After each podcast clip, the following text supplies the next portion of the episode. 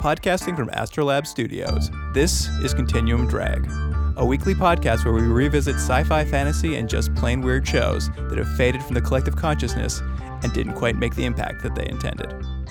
This week, Space Above and Beyond, Episode 1. It is my sincere regret to inform you that one of you will not be on board. One of us? Nine colonists have been released. Postpone the mission.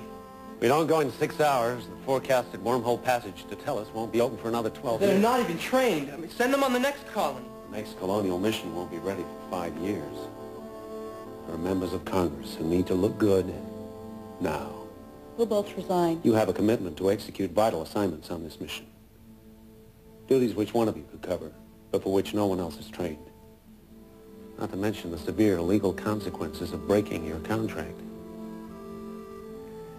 Besides, I know you both.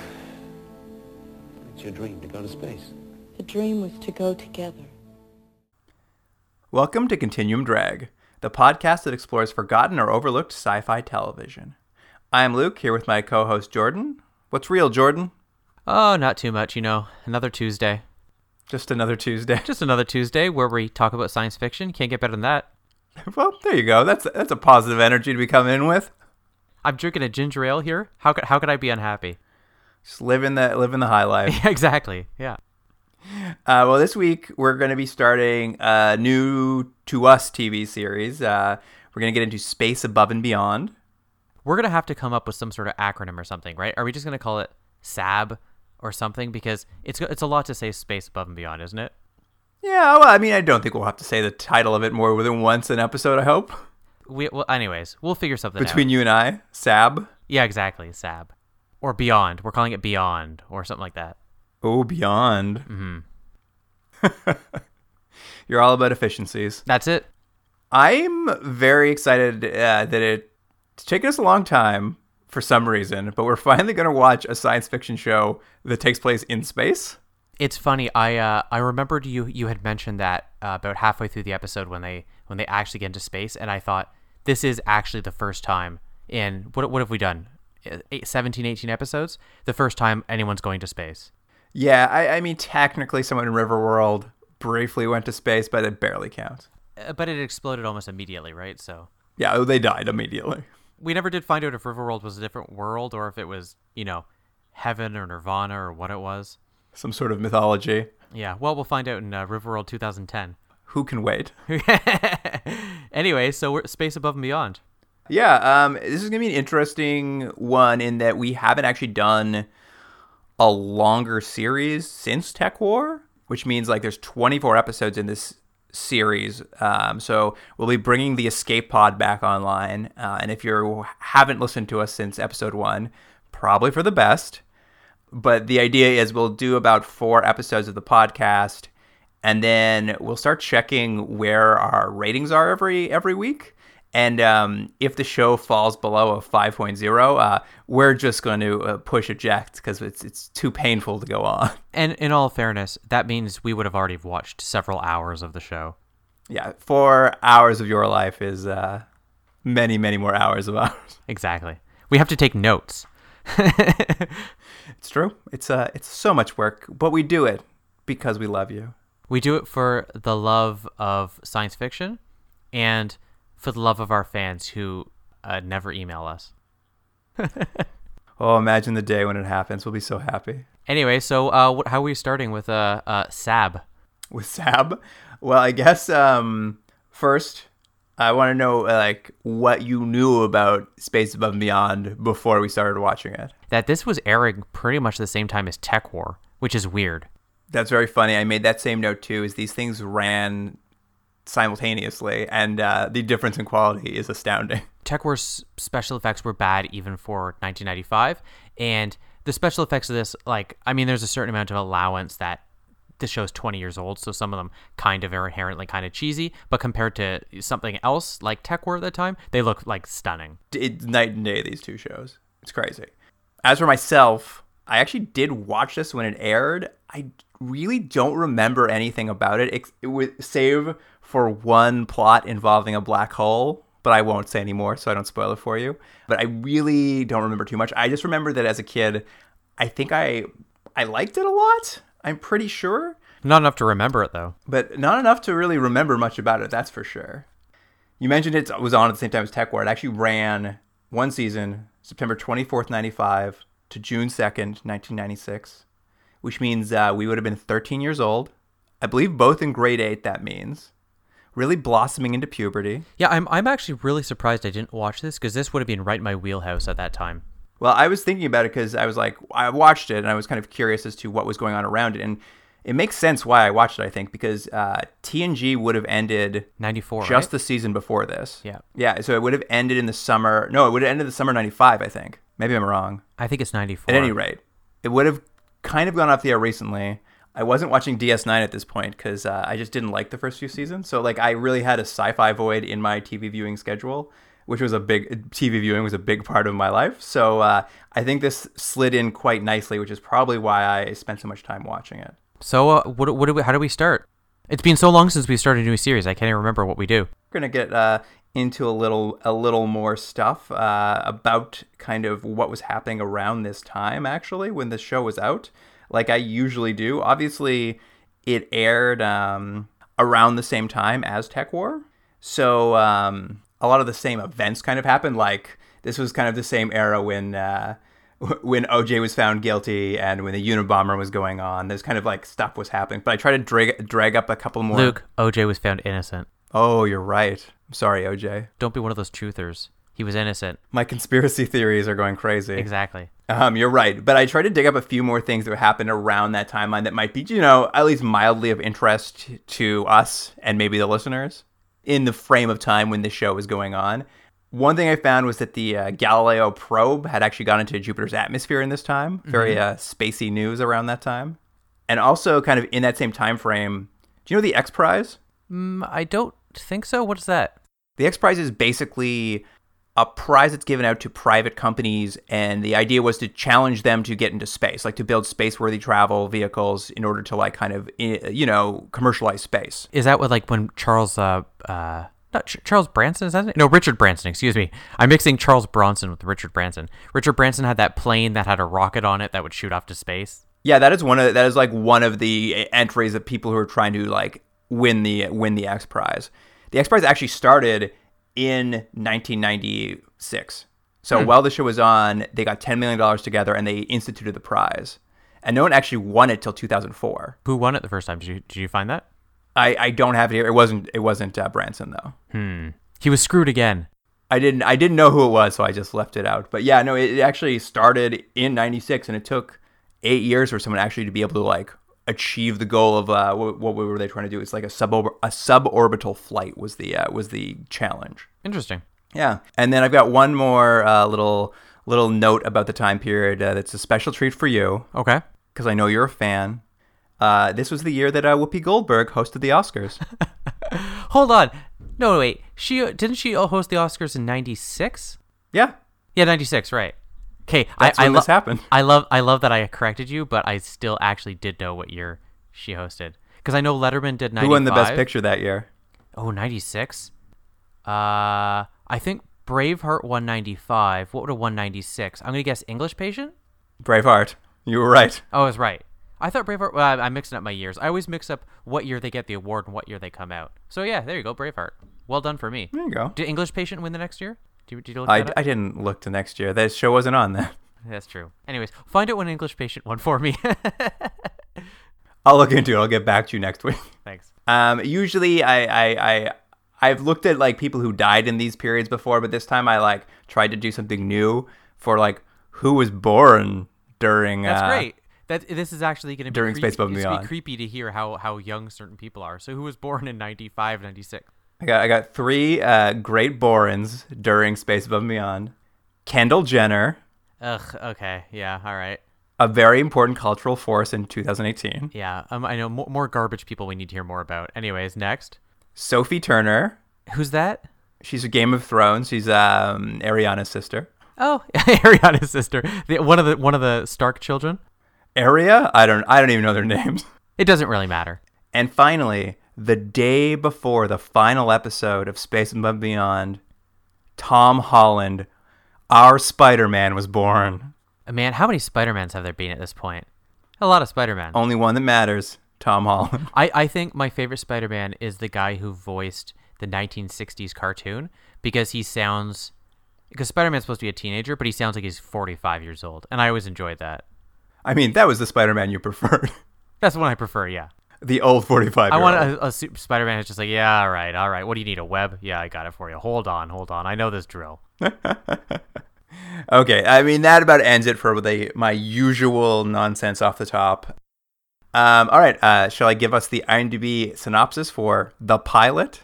Yes, because there's there's a lot to unpack here, so I'm I'm interested to see what the uh, synopsis is. When an Earth outpost 16 light years away is destroyed by an unknown alien force, a group of young United States Marine Corps space aviators find themselves on the front lines of an intergalactic battle in an attempt to save their home planet. Actually, that's probably a better job summarizing than I would have done. It's a pretty succinct one, and uh, as you mentioned, this is a lot to unpack because this is like a two-hour like TV movie style pilot, so it, it was a long one. Yeah, it, it actually feels, with the exception of it sort of ending on the usual, like, more adventures to come, it actually does feel like, for a lot of it, a standalone movie more than a pilot, except for at the very end. Yeah, I mean, it, I think maybe there was a, a gamble taken that maybe it was going to get picked up by Fox, and they were just going to like only get this pot, this movie, so maybe they just wanted to keep it as tightly contained as they could. So it opens on uh, we, we we come in on the Vesta colony in the Epsilon Eridani star system in the year 2063 AD. Stumbled over that date? I like that it was 2063 because that's not that long from now. You know, there's how, how many years is that? That's uh 45 years from now. yeah, that's that's not that long. So we're really catching up to these science fiction shows. We're already past Terminator's uh, Judgment Day, right? That was 97, I think. Oh yeah, I think you're right. Although it's funny, I, I did the math on when this came out. That was 68 years in the future. So uh, we're a lot closer now. Time's going on. Here's my question for you: Yeah. Given how far we are, how close we are to that date, what do you think? Their tech is doable or not doable in 45 years? I think most of it, with the exception of the speed in which they go and come back from Mars, I think is always going to be a problem. They have it in this show that they sort of just go there and they come back, and maybe there's more time uh, that they're just not showing on the screen. But it seems as if it's pretty fast, and whatever technology, you know, they don't show any warp drives or anything like that. But uh, I think that'd be the the only real stumbling block that we'd have. Well, uh, I'll, I'll just let you in on this little secret right now. The IMDb trivia for the episode uh, says that their trip from Earth and back is an im- from Earth to Mars and back is an impossible, uh, impossibly speed. They seem to go in like a couple hours, right? yeah. Um. So yeah, we come down onto this colony. This is Earth's first colony off of our planet onto a new planet. There's, uh, I guess, a leader of the colony giving a big speech about how uh, we're alone in the universe, so it's up to us to bring life to the uh, empty stars. Yeah. The note I made was this speech isn't as good as Patton's. Not, not as good as Patton's. Well, it also turns out to be deeply ironic very quickly. Yes, that's true. they are almost immediately attacked by aliens. And and that's it. Like they don't have a defense or anything. They're just toast. They're just settlers in an empty world. They didn't know they needed guns. Yeah, I'm sort of anti-gun myself. I know it's a crazy thought, but but you would think you'd have some sort of defense if you're going to a different planet. No, no, you would be on the side of not bringing guns. Uh, or at least something. Have a shovel, you know? You and your liberal ideology. you can't bring a mace or an Iron Maiden with you? Let's bring the Dark Ages back on this planet. Exactly. Um, but yeah, that kind of kicks off the episode. Like we see a colony far, far from Earth. It immediately is attacked by aliens, and we know this is an unexpected attack because we thought we were alone in the universe. It's a good, it's a good setup. It is good. I, I like that the first time these people are, are meeting aliens, it's in the most hostile way possible. I like that. It, it sets it up like, you know, they're the enemy. They just attack. There's no talking. There's no learning anything about them. And even by the end of this episode, you learn very, very little about these aliens. So it's just sort of a black, uh, faceless creature that just wants to destroy us for whatever reason. So I like that. Yeah, it's a good, it's a good setup. Like a lot of mystery. You don't know what's happening, but like the gases to the metal, the pedals to the metal. There we go. You got it eventually. I got I got there. So I'm gonna I sort of broke down the little bit of this first part into sort of like three sections because we kind of meet our three core cast over the course of kind of the first 20 minutes, half an hour of this thing. So I'm just gonna look at them all individually, sort of these intros to these characters. And first off is Nathan West. Okay, let me just tell you, I instantly hated him, and uh, it only got worse as the show went on. I was begging, begging that he wouldn't be the star of the show, and unfortunately, he is, if not the star, one of the one of the you know three stars of the show. I'll just say that now. Get get ready, everyone. I'm gonna complain about this guy every episode. I made a note in when I was watching it too, uh, and I, I'll get to it right now actually. But West is I don't know. It's hard to pinpoint exactly what it is, but he exudes the same kind of generic hero vibe that we've seen in so many of these shows, like Jake Cardigan You're exactly or right. Riverworld. I think maybe if there's a thread between all of these shows that had early cancellations or didn't make it or didn't quite work or whatever it might be, the thread is the lead character is just not very good or not very engaging or not very interesting or what it might be. He actually reminds me of a blend between John Moore and Thomas Hobbes in that he's lame like John Moore and his only character trait is he's pining for a woman like Thomas Hobbes. Yeah, he thinks he's cool, so he is quite a bit like John Moore, but he's not cool like John Hobbs. I also made a note get a haircut. Um, we do meet him. He's actually training with his girlfriend to be on the second uh, colony mission.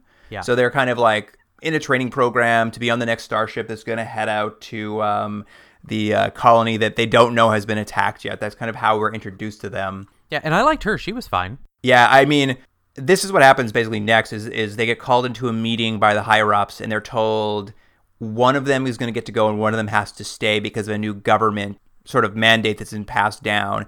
And as soon as they said like one of you is going to go and one of you is going to stay, I really thought the same thing. I was like, please let it be her who stays. She's so much better than this man. And like from the get go, I was like praying, praying that he would be the one to go off to die. And should should we say this now? The reason there's only going to be one of them is because there's some sort of future affirmative action happening. Yeah, well, that's going to go into this. Like the, what the Senate has put through is uh, they're embracing this in vitro rights movement. Um, we'll get into that a little more later, but it's it's basically they're trying to make up for some uh, in inequalities to a population on Earth. And what's happening is ten of these in vitros are being sent to the colonies, a token gesture. So a few people have to leave to make room for them. What I really did like though in that scene was they show up and this higher up tells them what's happening is going to be because of this in vitro rights movement. And initially, West gets really like defensive. He's just like, "Yeah, we're in vitro rights activists. Is that why you're throwing us off this fight?" Like he's like really throwing his like idealism and like he's he's a white hat and like he stands up for those people. And they're like, "Oh no, they got rights and now one of you has to step down just so we can make it fair and send a few of them to the colony."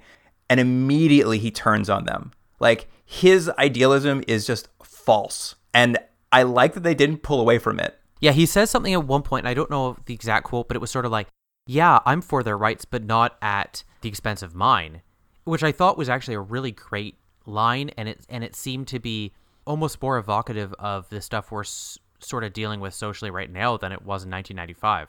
I mean, for the faults with this character and the way he maybe is generically bland, there were out there were like glimpses where I'm just like, oh, way to not pull a punch and like have him be a, this like pretend activist who, as soon as his rights are offended, he suddenly like is so willing to throw someone else on the bus. Like that's an interesting character choice. Yeah, and for the rest of this episode, and I don't know about future episodes because we haven't watched them yet, but he's essentially uh, the equivalent of a racist.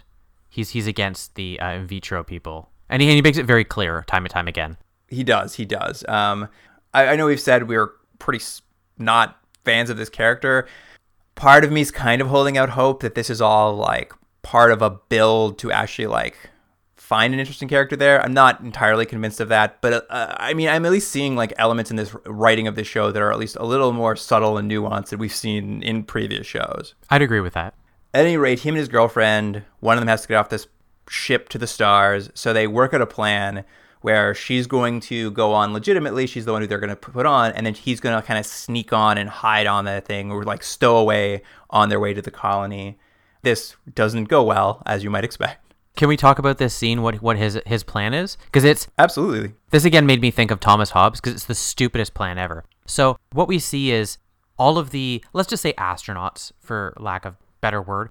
They're all in like astronaut outfits and they're sort of around these sort of technological seats that are all sort of uh, surrounding the rocket ship and uh, they all have a place they all have their screen so everyone's sort of accounted for and because west nathan west isn't on the ship anymore his plan is he's going to go get a suit but he like handcuffs himself to like i don't know the engineering room or something and it was just you're probably going to die there stupid like they clearly have everything planned in a certain way i'm assuming there isn't a lot of room for error in space travel but his plan was i'll, I'll just like stow away it's like you're stupid he like straps himself down in the hydroponics bay. And I mean, to your point that it's a finely tuned machine, they immediately catch him because like a guy in mission control is like, "Hey, there's a CO2 imbalance in the hydroponics. Uh, we should go check that out before they leave." And like security finds him immediately. they almost set it up like oh he's going to get to go to space anyways. But immediately they're like nope no he's not. Which i thought was good because it was a turn i didn't expect.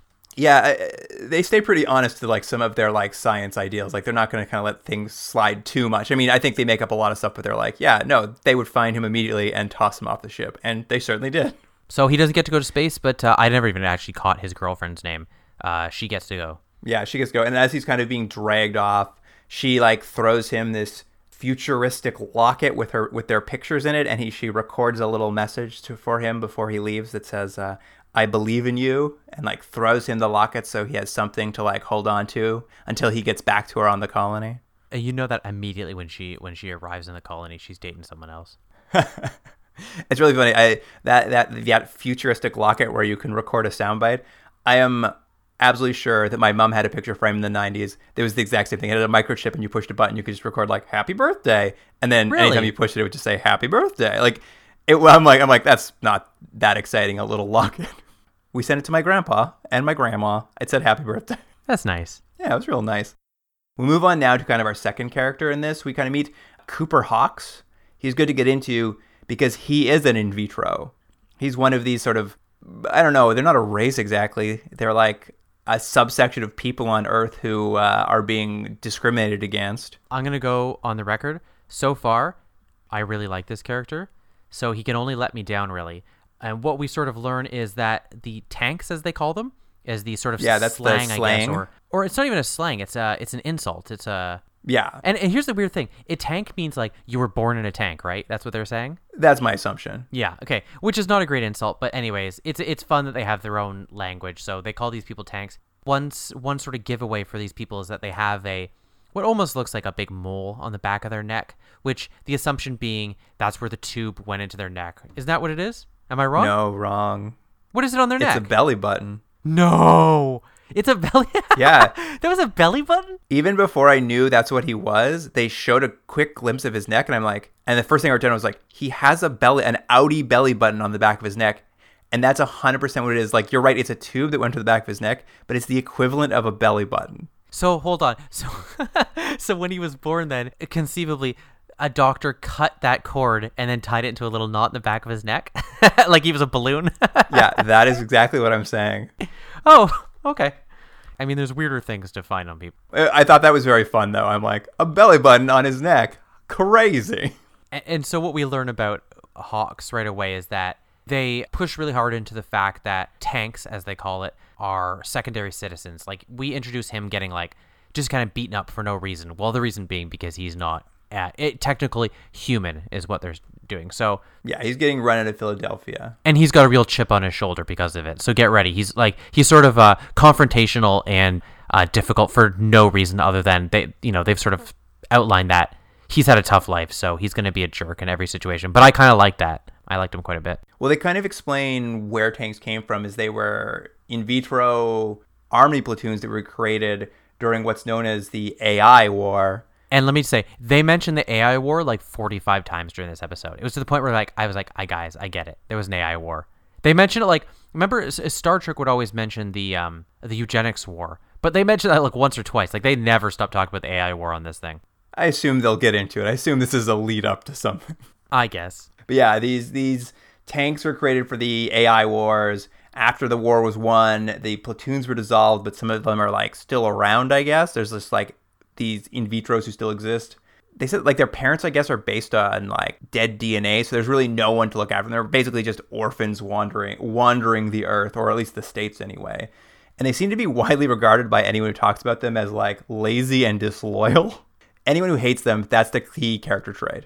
I think they're kind of, uh, you know, subtly or otherwise, sort of really equating this to, uh, you know, unjust racism. That's sort of these. Uh, it's the same sort of thing that people always say about another group of people. You know, oh, they have this quality or that quality, right? And so you're seeing that that come out uh, here in the future against these uh, these in vitro people. Yeah, exactly.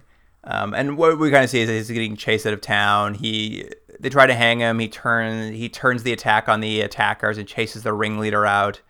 And then he gets in a confrontation with some cops and he's basically arrested. And his jail sentence will later be to uh, join the U.S. Marines. So that's how we'll get him to end up where he needs to be later. Didn't you like though that the cops didn't have guns? They had little like laser dart gun things. I'm glad in the future that uh, police didn't have as many uh, many options to kill people. Yeah, you're. It's really along with your moral stance. Hey, I'm I'm on board. Very progressive. Thank you. Did you. you also notice their vehicles? No, no. What what what was it? I didn't notice it. They were all driving the equivalent to Pinocchio's car from Harsh Realm. Oh, really? Really? I'll have to go back and check that. Yeah, they're all like souped up, souped up hot rods with like grates on the windows. It, they looked exactly like his car. Well, it it looked like it was a bad part of town anyway. exactly. Um, anyway, that brings us to our third lead, Shane Vansen.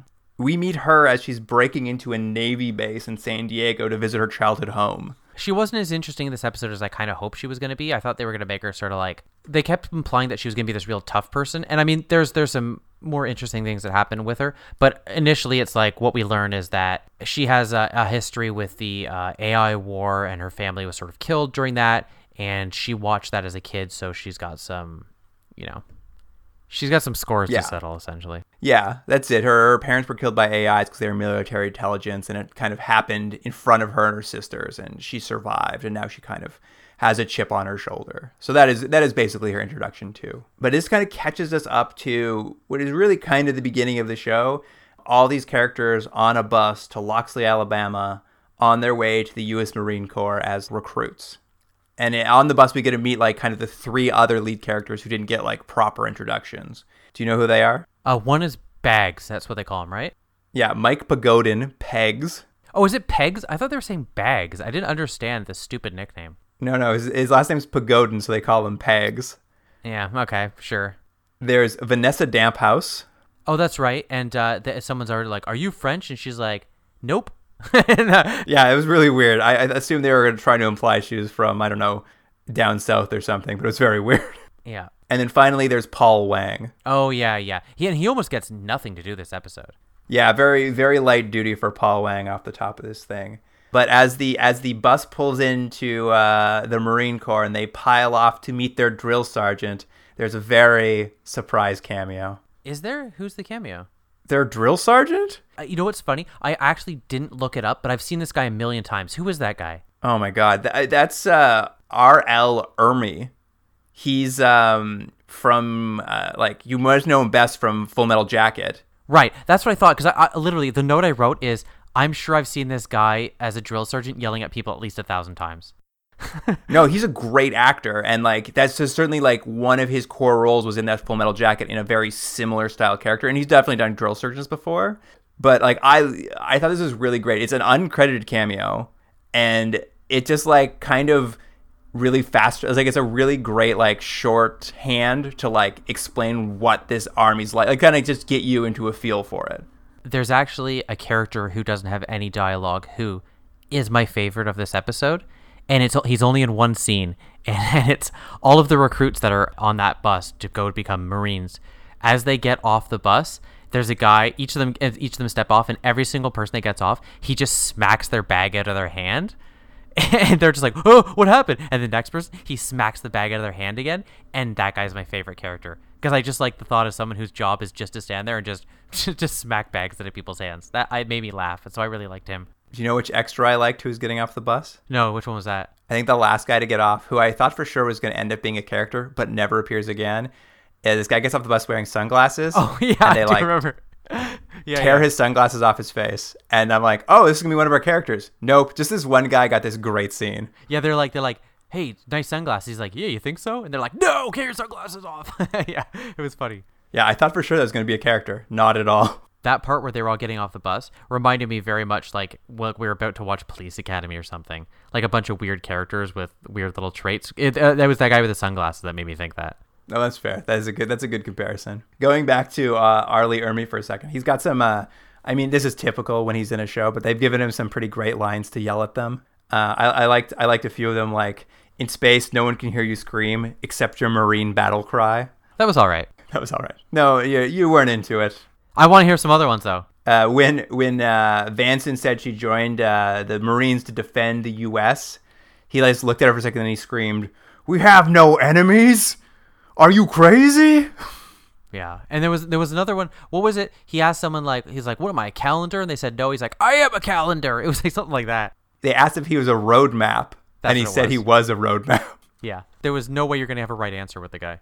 He also had a great scene, which might have been my favorite moment, and probably I thought was the most inspired part of the entire like kind of training montage, is after they finish this flight sim where they they mess it up and they fail because Hawk crashes into West because he hates him, and like they all have to climb out of these booths, and their drill sergeants waiting for them to yell at them, and then he makes them all stand in a line and grab each other's asses Yeah, because uh, he goes on this big speech about how they're risking each other's asses and their ass is your ass because you're on the same squad. But like, I, I very much enjoy. I thought it was like that was a very fun scene to watch where they're all these recruits are forced to like grab each other's butts. It was pretty pretty good. all of the training is pretty good in this show. Like it's a it's a it doesn't feel like a real time waste. You know, No, it worked. It they didn't. It didn't go on for too long, um, and we'll get into that in a little bit here. But uh, it, it it moves pretty quickly.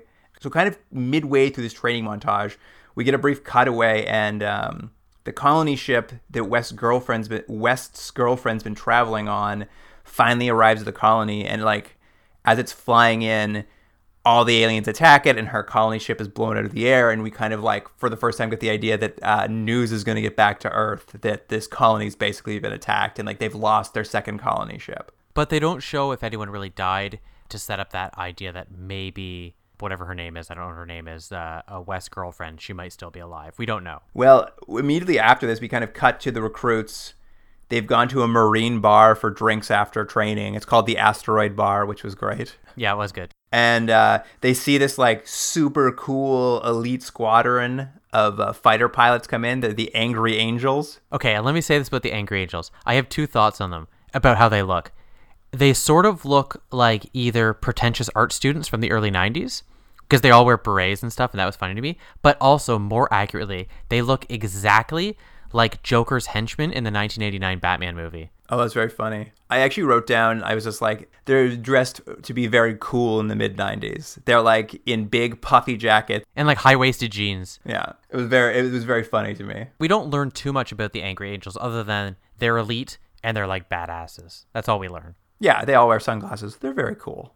Very cool. That's right. Vansen actually really wants to be a part of the Angry Angels. Uh, so she, at the bar, she goes over and tries to like strike up a conversation with them. They don't want to talk to recruits, so they're kind of like dismissive of her. And of course, this all like leads to a classic bar fight. The bar fight starts over the most minor insult slash snub ever. Basically, she wants to like hang with the cool kids, and they're like, "No, you're a cadet. Like, go away."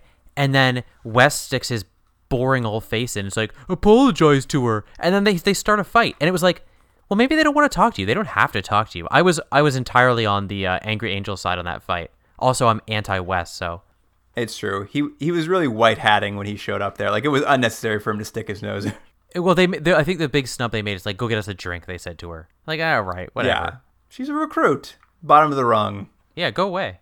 You haven't earned your high waisted jeans yet. Exactly. The bar fight ends though when a special report, the FTN network has a special report come over the airwaves, and the Secretary General of the UN announces that the colony's been attacked and destroyed, and that Earth is going to war. And wouldn't this be a better role for David Ogden Stiers to play, the president?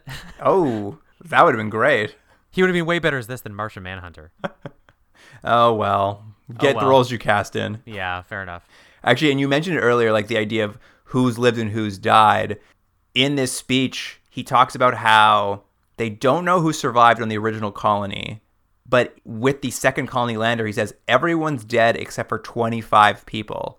And I'm just not sure how he could possibly know that. I guess we could figure out maybe there's some sort of like they all have a a thing on them that shows when they're dead and like a I don't know. I who knows.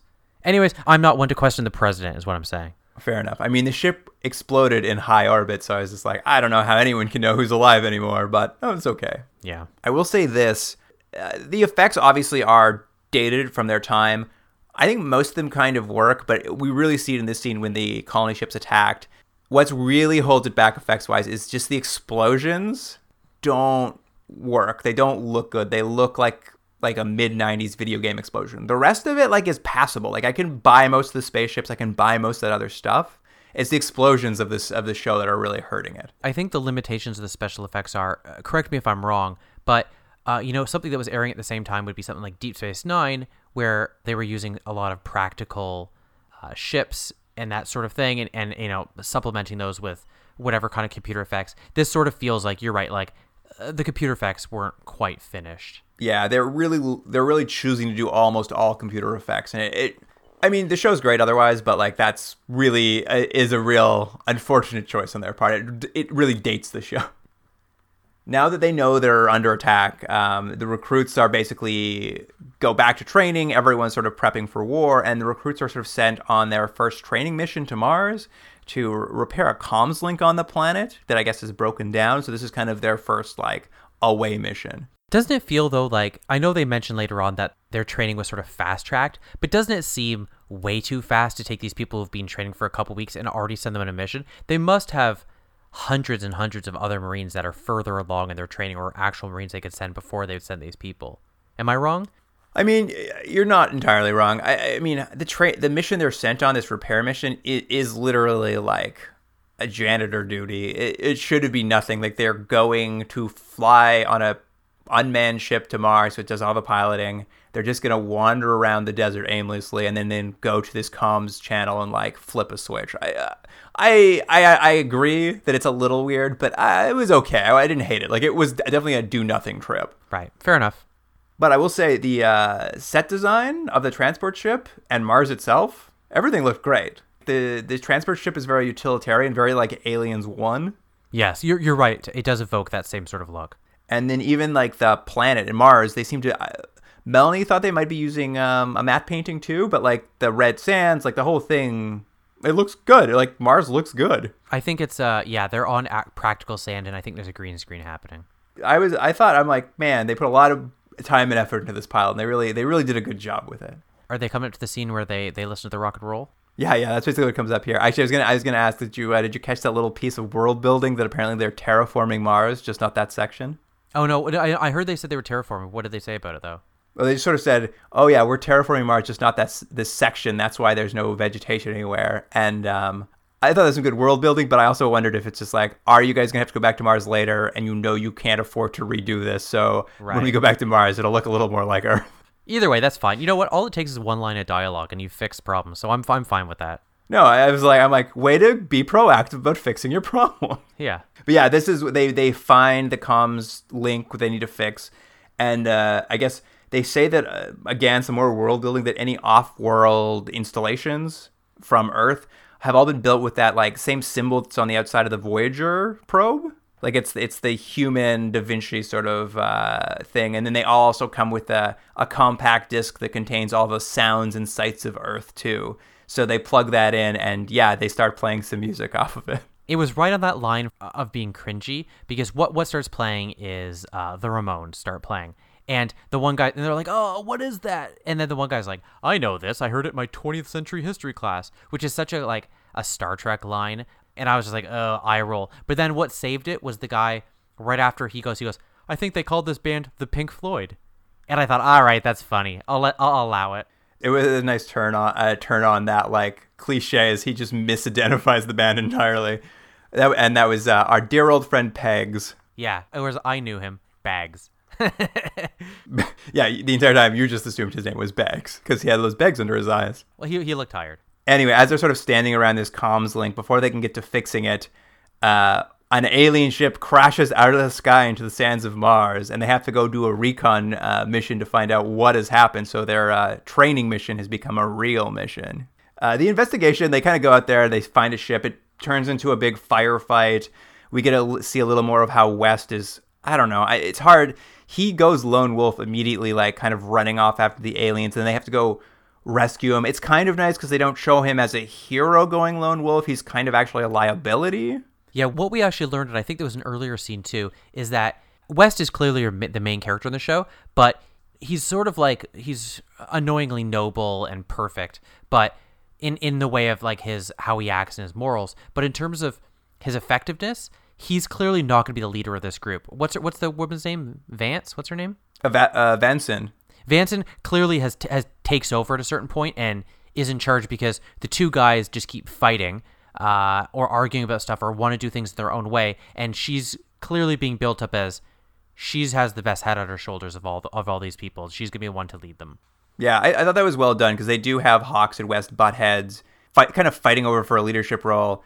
And she has to step in and break them up like they're children. And you kind of see it's like, oh, good, they're not going to make either of these two idiots be the leader of the show. Like Vansen really steps up. It's like, oh, she's she's going to be the head of the squad. Great, much better. Yeah. Anyway, so they get into this fight with the aliens. They've got to go like pull West out of it because he's like gone, gone lone wolf, and he's an idiot.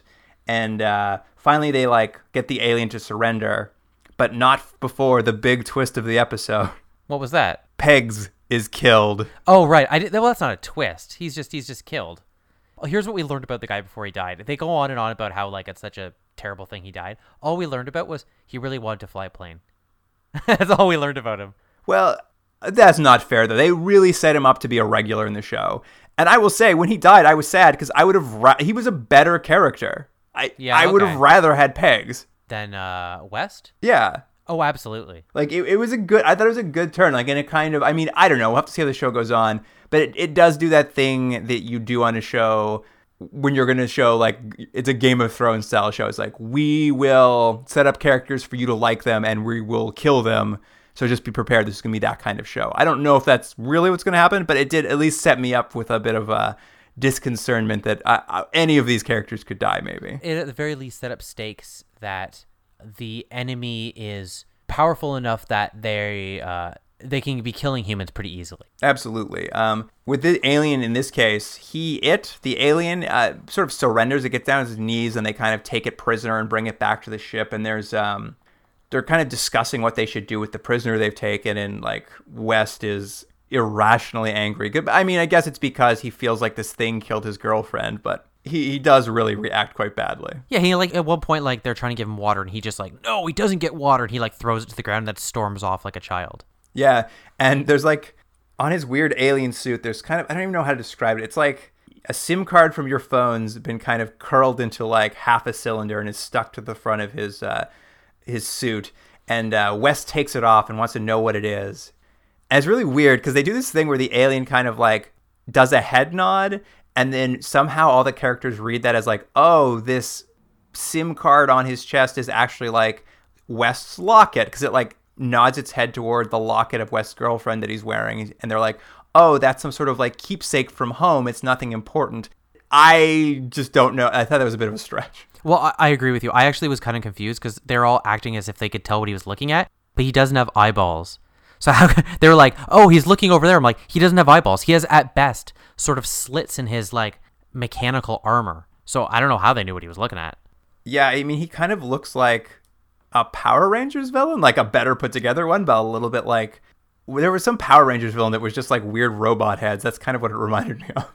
It's sort of hard to describe what he even looks like because he's it's just mostly black and sort of like a shell, like a bug.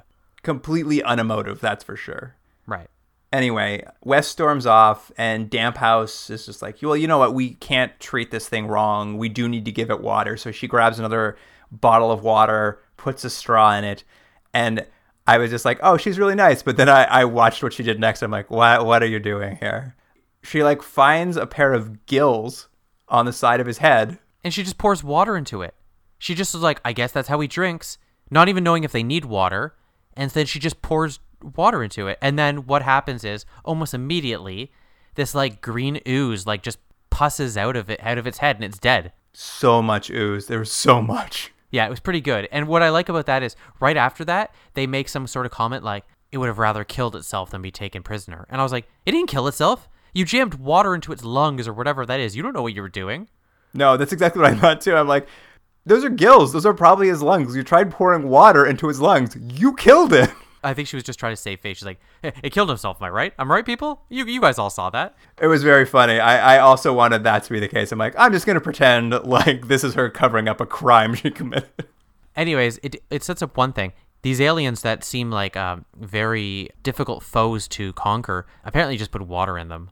You just gotta get some water in those lungs. Yeah. Anyway, so now that they've killed it, they kind of have put it in a body bag, and now that it's dead, like West comes back and gives it back, gives it back its little like sim chip from its family or whatever. Like it's to- like he like is sorry now that he took this thing from the alien, like puts it back as if that redeems him for. He's the worst. So it's such, such a weird, such a weird scene for him. From here, we kind of jump forward, and the recruits are kind of graduating. They're getting ready to get their own ships, and like they're gonna get a, like a few hours leave before they sort of move off to move on. And it's here actually they say it's like it's been a week since the Mars mission.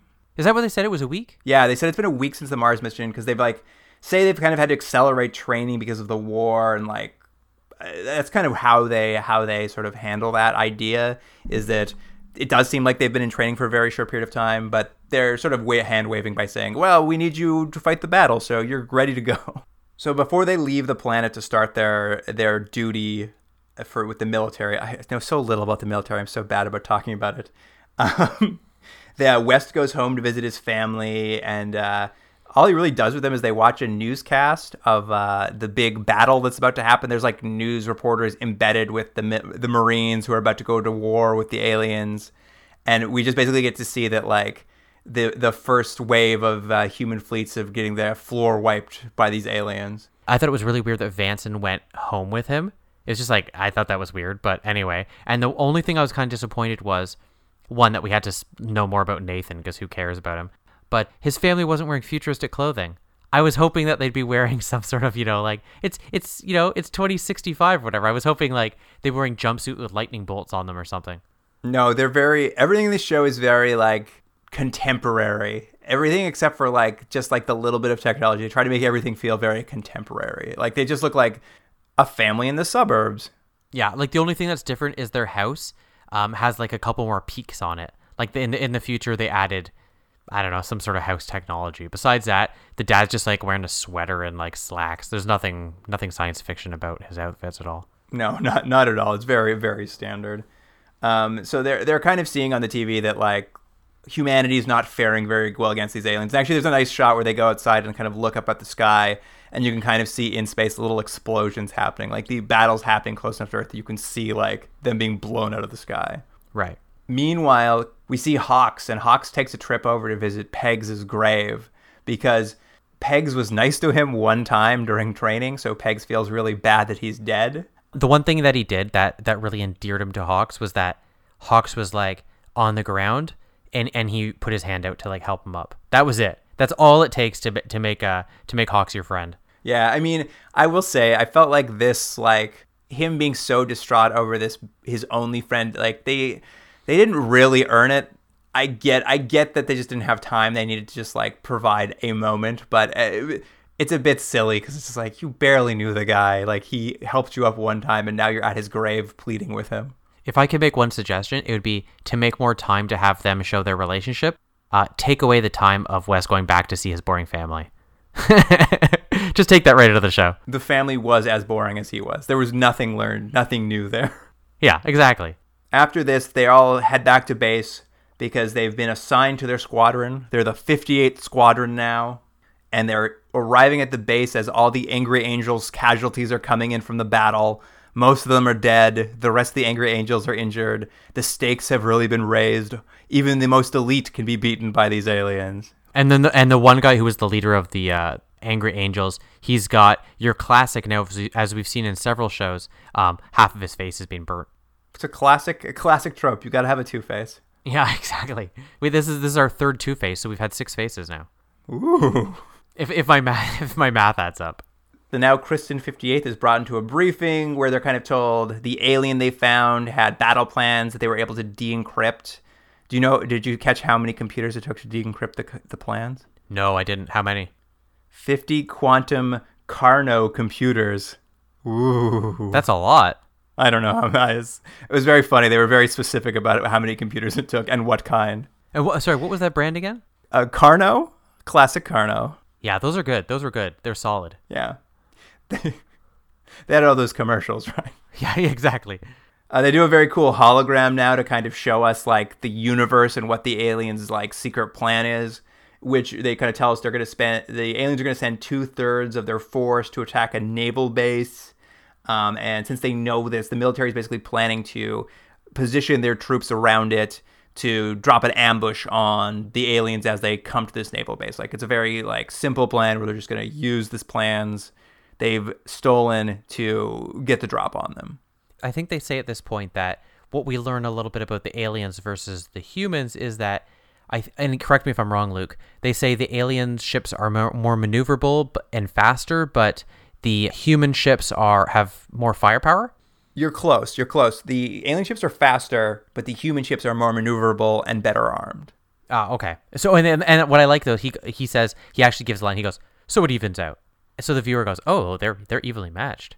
I, I know it's a very it's a very like quick way to do it, but I actually kind of like that it's like, oh, so this is like not a one sided battle. I like that they're evenly matched. It's kind of nice. Like you rarely see a show where it's just like, we can we can we could maybe win. Yeah. It's not like an apocalypse. It's like, yeah, we're we're evenly matched foes. I, I don't know. I, I like that reveal that this wasn't going to be like, we've got to find the weakness because we can't beat them. Yeah, fair enough. This is brought up earlier with the colony ship, and it's brought up again in this scene. And it goes into kind of how they travel. But they mention in this scene they can do this ambush because they've been able to forecast there's going to be a, a fortuitous wormhole opening that'll allow them to get where they need to be. And when the colony ship's going, they're, the colony ship's getting ready because uh, a wormhole's going to open on schedule. And they need to use that wormhole to get to the colony. And there's this implication that wormholes have been harnessed or they're everywhere and you just have to be able to forecast it. But that's how they're like handling faster than light travel in this show. What I took from it was they at least have learned enough about wormholes to know they're sort of now treated like normal weather weather patterns. This one's going to open. We know it's going to open. It's going to take you here. We know this one's going to open. It's going to take you there. So they at least know enough of that that it's able to get them from. Uh, it's sort of a quick way for the show to get you know a character from point A to point B very fast. Yeah, exactly. I, I thought I, I was like I I'm interested to see what more we learn about these weird wormholes. But it was a very they later it in very quietly and like you always need to wave your hand around fast and light travel. But I thought that was like I I hadn't heard this idea before, and I was like, oh, that's interesting. And uh, we learn in this scene that the recruits that we've we've come to know and love are sort of an uh, I think best would say they're sort of an auxiliary team. They're sort of supposed to wait in the asteroid belt. Uh, is, is it they're supposed to draw them in, or they're just supposed to wait there? What They're not their- even supposed to do that now. So what are they supposed to do? At this point, they're told they're just basically being sent to uh, far far away from the front line just to be support staff, and like West is pissed off about it. Yeah, he's all gung ho, like really annoyingly. He's like, he's like, what, what do you mean? Yeah, he asked to switch squads.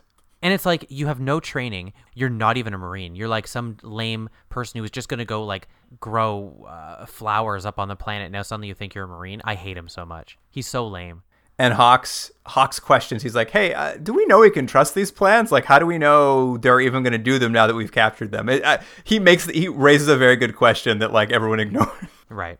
But yeah, at this point, they get to board their cool new fighter jets and fly off to join the their space carrier they're going to be living on, the USS Sarasota, Saratoga. I apologize, Saratoga. And we kind of get it for the first time. We get we get to see them flying out in their ships, and um, West and Hawkes have personalized their uh, their fighter planes. They've named their fighter planes. Yeah, I like that one. Uh, I know what's his face. Uh, what's his name? West says above and beyond, right? Yeah, his is called Space From Beyond, the name of the show. Yeah, which was stupid. And then uh, wh- I know I know the gist of what Hawkes's was, but what did he write? Hawkes comes out with a big like red bloody handprint on it, and it says "Pegs Payback." Now I was going to ask you if you were one of these pilots, what would you have written on the side? Oh, um, I would have called it Grandma's apple pie. Oh, that's pretty good. You know what I would have put? What? I wish my girlfriend was this dirty. you know that I will say. You remember people who would always put that on like like dirty cars? They'd write it in the window. I thought that'd be funny to put on a plane. Yeah, that's great. Um, I will be doing follow up questions later to when someone listens to this podcast. oh, it's all it's all in fun. It's all in fun, you know. um, but yeah, so they fly off, and as they're on their way to the Saratoga, Sarah, Saratoga, I'll get this before the end of 24 episodes. Um, before, as they fly off there, they detect an alien ship uh, as they're flying out with their lidar. Yeah, they say lidar all the time. What's lidar? I was gonna look it up. It's some sort of some sort of uh, sonar, but for space. I don't know. I don't know. They keep saying it, but it was very funny. Uh, they they see it on their on their sensors. They chase it. They lose it, and they kind of report it back to their uh, commanders as they arrive at the Saratoga. And as they get there, they're like, "Oh, good job seeing that ship. You're finding it means that they aren't where they we thought they were." And we scan the area, and it turns out their entire fleet's coming to Earth instead, and they're going to attack Earth. So the plans have changed. Can I interrupt with one thing? Uh, LIDAR is a surveying method that measures distance to a target by illuminating the target with a pulse laser light and measuring the reflected pulses with a sensor. Oh, very cool. Thank you, Internet. So futuristic. So now that they know the attack isn't going to be on this naval base, but it's actually coming right to their home front, Earth, uh, they get called into a new squadron meeting where the uh, our our heroes, the 58th, meet their new commanding officer, Mr. Two Face Angry Angel himself, McQueen. They've sort of set it up that he's going to be tough on them, but you know, un- underneath that tough exterior might be a might be a soft belly, you know. Yeah, we've seen him a couple times throughout the episode with the Angry Angels. He really hasn't had any lines. He's kind of has been sort of in the background. And he briefly talked to Hawk one time. I, I I could be wrong, but I think those scenes may be implying that he's also a tank.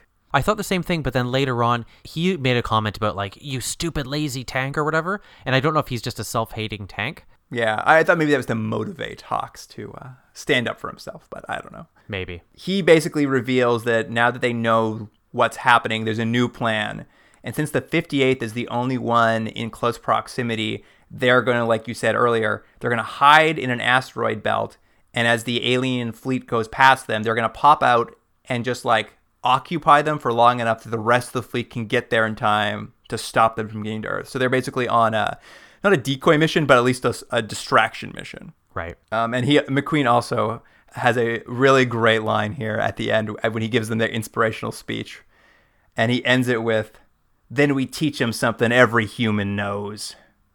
Payback's a bitch." Yeah, that was funny. There was a real pause before he said that, and I was like, "Ooh, what does every human know?" And I'm like, "Do we all know that? Is payback a bitch?" I don't know if I've learned that lesson yet in my life. Oh, listener, Jordan needs to learn payback's a bitch. well, I, am not. I'm not saying I haven't had it, my own struggles. I'm just saying I don't know if I've had them particularly in a payback from someone. Well, you're you're gonna get doxxed now. Yeah, I get. yeah, that's right. you're deleting that, aren't you? Yeah. Um, now that they know have a new mission, we see a cool load up sequence. We kind of like, I think what we're seeing now is going to be the typical sets for the episode because they like run out to load into their ships and they don't show the full fighter jets, but what they have is like the pods where the pilot sits in. They kind of come out of the floor.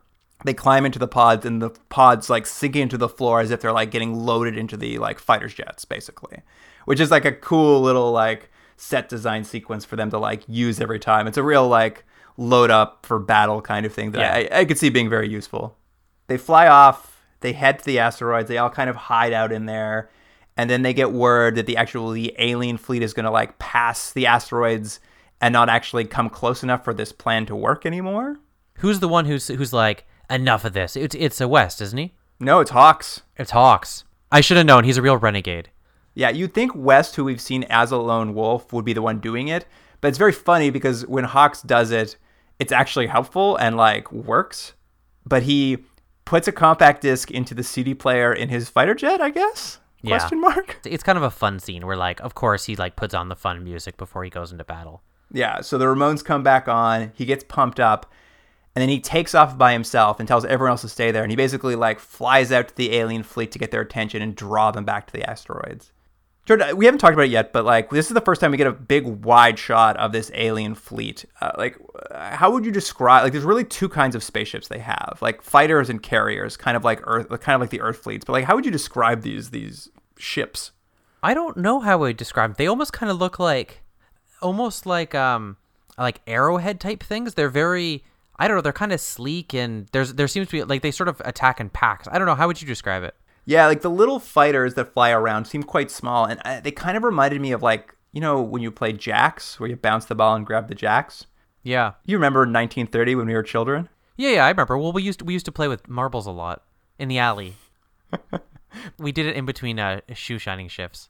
All right. Uh, good old days. Yeah.